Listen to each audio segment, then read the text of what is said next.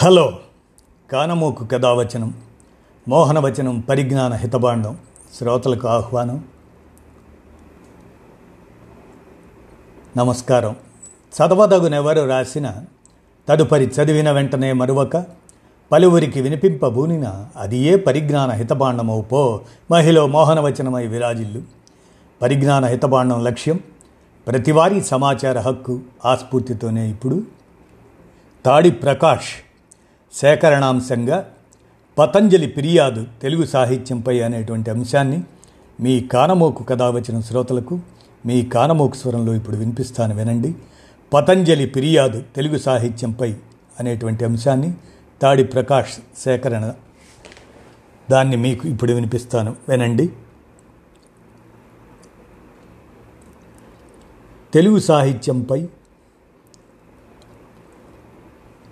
పతంజలి ఫిర్యాదు. పతంజలి అని ఒకడు ఉండేవాడు కళాన్ని కత్తిలా పట్టుకొని సిగరెట్ కాలుస్తూ రోడ్ల మీద తిరుగుతుండేవాడు. కొన్ని కథలు నవలలు రాశాడు. జర్నలిస్ట్గా ఉద్యోగం చేశాడు. ఉదయం దినపత్రిక ఎడిటర్గా పనిచేశాడు.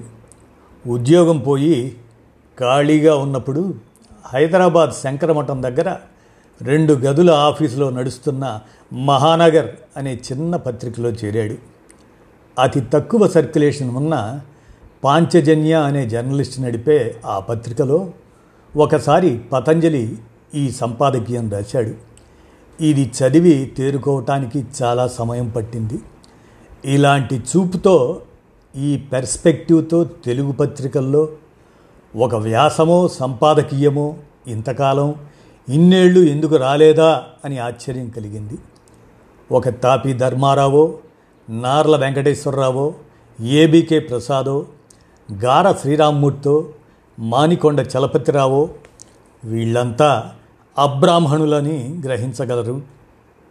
అలాంటి వారు రాసి ఉండాల్సింది కదా అనిపించింది లేదా లిటరరీ నక్సలైట్లు గురయాడో చలమో కేశవరెడ్డో ఎందుకు రాయలేదో అనే సందేహం పీడించింది.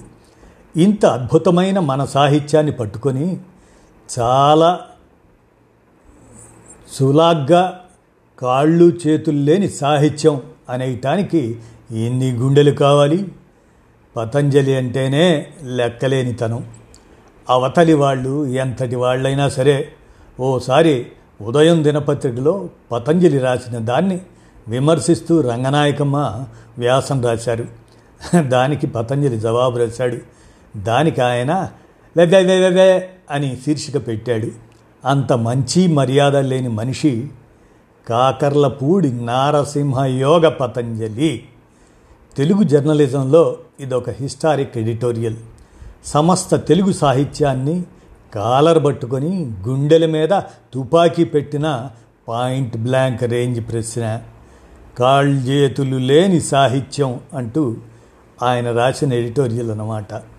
దాన్ని ఇప్పుడు వినిపిస్తాను వినండి. తాడి ప్రకాష్ సౌజన్యంతో మాయాబజార్ అందరికీ ఇష్టమైన సినిమా. అందులో ఘటోత్కజుడు అతడి అనుంగు పరివారం సృష్టించిన మాయాబజారు అందులోని విందు వినోదాలు వివాహ భోజనంబు పాట తెలుగు ప్రజల సాంస్కృతిక స్మృతిపదంలోంచి ఎన్నటికీ చిరిగిపోనివి. అయితే ఇందులో ఒక తమాషా ఉంది. మాయాబజార్ సృష్టించిన వారు రాక్షసులు. అందులో విడిది చేసిన వారు కౌరవులు. కురువంశ క్షత్రియులు. వంటలు తయారు చేసిన వారు రాక్షసులు. భోజనాలు చేసిన వారిలో శర్మ శాస్త్రి తప్ప మిగిలిన వారు రాక్షసులో కౌరవులో అయి తీరుతారు. అవునా? సినిమా తీసిన వారు రెడ్డి కులస్తులు. సినిమా డైరెక్షన్ చేసిన వారు పెద్దరెడ్డి గారు. కానీ అది బ్రాహ్మణ సినిమా అయిపోయింది. క్షత్రియుల కోసం రాక్షసులు బ్రాహ్మణ శాకాహార భోజనాలు వండుతారు. అప్పడాలు దప్పడాలు పులిహోర దద్దోజనం ఆకుకూర పులుసులు కాయగూర కూరలు రకరకాల పిండి వంటలు అన్నీ కూడా ఘటోత్కజుడు చక్కగా బ్రాహ్మల పిల్లవాడిలాగా తిన్నాడు. సినిమాలో ఆ భోజన దృశ్యం ఎంత రక్తి కట్టిందో తెలియని వారెవరు?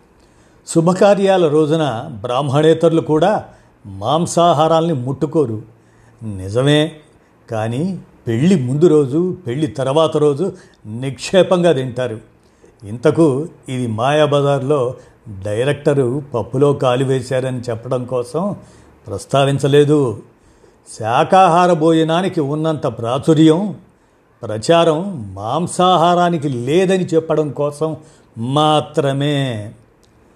బాతు మాంసం కూడా ఆవబెట్టి మజ్జిగ పులుసులాగా వండితే ఎంత మజాగా ఉంటుందో ఎప్పుడైనా చూసారా పోనీ చదివారా? నెత్తాళ్ళు చుక్కకూర వేడి అన్నంలో కలిపి తింటేను అడవి పంది ఓరల పులుసు కలిపిన అన్నం తింటూ కొబ్బరి ముక్కలాగా ఉండే దాని ఓరుని మునిపంట కసక్కని కొరుకుతుంటేను ఎంత కమ్మగా ఉంటుందో తెలుసునా? కణుజు మాంసం కూరల్లో వేడి వేడి పూరీలు అద్దుకు తింటుంటే జిహ్వకు ఎంత పండుగగా ఉంటుందో గమనించారా? పీత కాళ్ళలోని ములుగు మధురంగా నాజూకుగా నోటిలో వెన్నపూసలాగా కరక్కముందే గొంతులోకి జారిపోతుందని తెలుసునా? తిత్తి తీసేసిన కుందేలును పొట్లం మాంసంగా వండి ఎప్పుడైనా తిన్నారా? ఇసుక దొంది చేపల్లోని చిరుచేదును బులకొక్కులనే చేపల్లోని చిరుతీపిని మీ నాలుక గుర్తించిందా? బయట వర్షం పడుతుంటే వేడి చేపల పులుసులో వేడి వేడి అన్నం తింటుంటే చెవిలోంచి ఆవిర్లు ఎప్పుడైనా వచ్చాయా? చేతగాని వాడెవడో కోడిని కోస్తే చేసి కట్టు తెగిపోయి మాంసమంతా చేదెక్కిపోవటం గుర్తున్నదా? మంచి మంచి పుట్టకొక్కులు పీక్కొచ్చి కూర వండించుకు తిన్నారా? చిన్న ఈత చెట్టును నరికేసి దాని మొవలోని గుజ్జును ప్రాణప్రదంగా భావిస్తూ తిని వాతపరుస్తుందేమోనని భయపడ్డారా? తాటి టెంక రెండుగా నరికి దానిలోని కురిడి ఎంత వర్ణనాతీతమైన రుచిగా ఉంటుందో గుర్తున్నది కదా? నల్లేరు పులుసు నచ్చుతుందా? వెల్లుల్లిపాయలు తెలకపిండి కలిపి కూర చేస్తే ఏమాత్రం భోజనం ఆ పూట ఎక్కువ తింటారు? ఉడుం మాంసం దొరికితే వదులుతారా? ఏదు పంది మాంసంతో ఎలాంటి కూరలు చేయొచ్చో తెలుసునా? చచ్చు వాతం వస్తే పొలుగు పెట్టెల కూర ఏమైనా పనికి వస్తుందా? ఈసుళ్ళు వేయించుకు తింటే ఇతరులు నవ్వుతారా? ఉడత మాంసం కమ్మగా ఉన్నదంటే ఎవరైనా అసహించుకుంటారా? అడవి పంది మాంసాన్ని దంచి తయారు చేసిన ఆయుర్వేదం మందు పునర్యవ్వనాన్ని ప్రసాదించుతుందంటే నమ్ముతారా? ఇంట్లో ఎలుకల్ని చంపి పారేసిన పంట పొలాల్లోని ఎలుకలను కొందరు హాయిగా తింటారని తెలుసునా? ఇందులో చాలామందికి చాలా విషయాలు తెలియకపోవచ్చు. తొంభై ఐదు శాతం ప్రజలు ఏమి తింటున్నారో మన పుస్తకాల్లో ఎవరూ రాయరు. మాంసం తినే ప్రజలు మాంసాన్ని నీచు అని సిగ్గు లేకుండా వ్యవహరిస్తారు. మాంసం తినేవాళ్ళు నీచులా? ఫలాని వారు ఫలానా తింటారని రాయనక్కర్లేదు. కథ రాసినప్పుడో పాట కట్టినప్పుడో నవలలో ఏదో సందర్భం వచ్చినప్పుడో భోజనాల ప్రస్తావనే రాదా? మాయా బజార్లో రాలేదా? గంటి వెన్నులను ఊచకొట్టి ఆ గింజలు నలుపుతూ ఒక రైతు కథలో ప్రవేశించవచ్చు కదా తిండి గురించే కాదు చావుల గురించి కూడా తెలుగునాట ఊహించనలవి కాని వైవిధ్యం ఉంది. కంసాలి శవాన్ని కూర్చోబెట్టి శ్మశానానికి తీసుకుపోతారు అని ఎందరికి తెలుసునా? ఇంత ప్రాచీనమైన తెలుగు సాహిత్యంలో ఎప్పుడైనా కంసాలి శవం కనిపించిందా? చాలా కులాల్లో స్త్రీలకు మారుమనువులు ఉండేవి. భర్తని కులపెద్దల సాక్షిగా వదిలేసి వేరే మగాణ్ణి హాయిగా పెళ్ళి చేసుకొని అవసరమైతే అతడిని కూడా వదిలేసి వేరే మనిషిని పెళ్ళాడేవారు. వారి గౌరవానికి ఎలాంటి లోపము ఉండేది కాదు. ఇలాంటి మారుమనువుల కథలు మనకు ఎప్పుడూ ఎందుకు రాలేదు? అలాగే తెలుగు జీవితంలో చాలా విషయాలు అదృశ్యమైపోయాయి. సరైన లెక్క తీసే నాదుడే దొరికితే ఎన్ని కులాలు జాతులు వృత్తులు అంతరించిపోయాయోనో అనే లెక్క తేలుతుంది. డిఎఫ్ కార్మికేల్ దొరలాంటి మహానుభావులు పనిగట్టుకొని సేకరించిన లెక్కలు నిండా నూరేళ్ళ క్రితంవే విశాఖ మండలం అని నాడు ఆయన పేర్కొన్న ప్రాంతాలలో అప్పటికి గుర్తించిన అనేక కులాలు ఇప్పుడు లేవు. నాగాసపు జాతి ఏమైంది? కొమ్మదాసర్లు మాలదాసర్లు ఏమైపోయారు? శెట్టి బలిజలు ఇప్పుడు ఎక్కడా? కజ్జపు వాళ్ళు నెయ్యాల వాళ్ళు మొండికూట్లు విప్ర వినోదులు ఏమైనారు? నల్ల చీనా వాళ్ళు ఎవరు? ఈ జనమంతా జీవితంలో భాగంగా ఉన్న సంగతి ఇంగ్లీషు దొరలు శాస్త్రవేత్తలు చెబితే తెలుస్తుంది కానీ తెలుగు సాహిత్యం చదివితే ఎందుకు తెలియడం లేదు? అశోకుడనే చక్రవర్తి ఉత్తర హిందుస్థానం నుంచి వచ్చి కళింగ రాజ్యాన్ని సర్వనాశనం చేసినట్టు తెలుసు. కానీ ఆ కళింగరాజు ఎవడో మనకు ఎందుకు తెలియదు?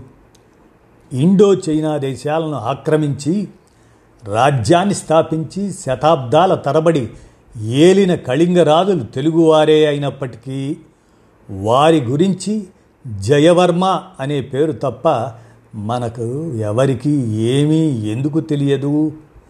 బహుశా తెలుగువారికి ఇప్పుడు అప్పుడు కూడా తెలిసిన విషయాల మీద రాయాలన్న ఆసక్తి లేకపోవడం దానికి ఒక కారణం కావచ్చు. ఉన్నది ఉన్నట్టు ఎవడైనా రాయగలడు. ఆఖరికి తెల్లదొరలు కూడా రాయగలరు.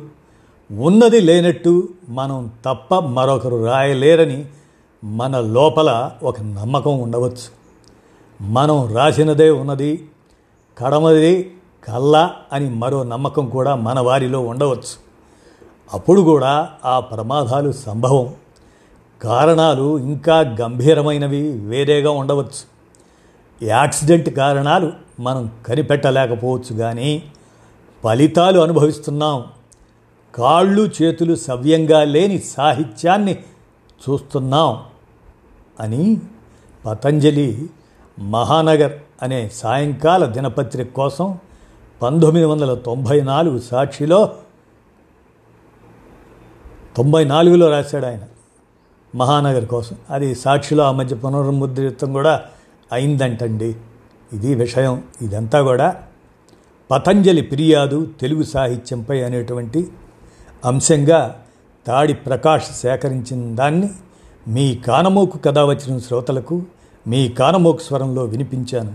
విన్నారుగా? ధన్యవాదాలు.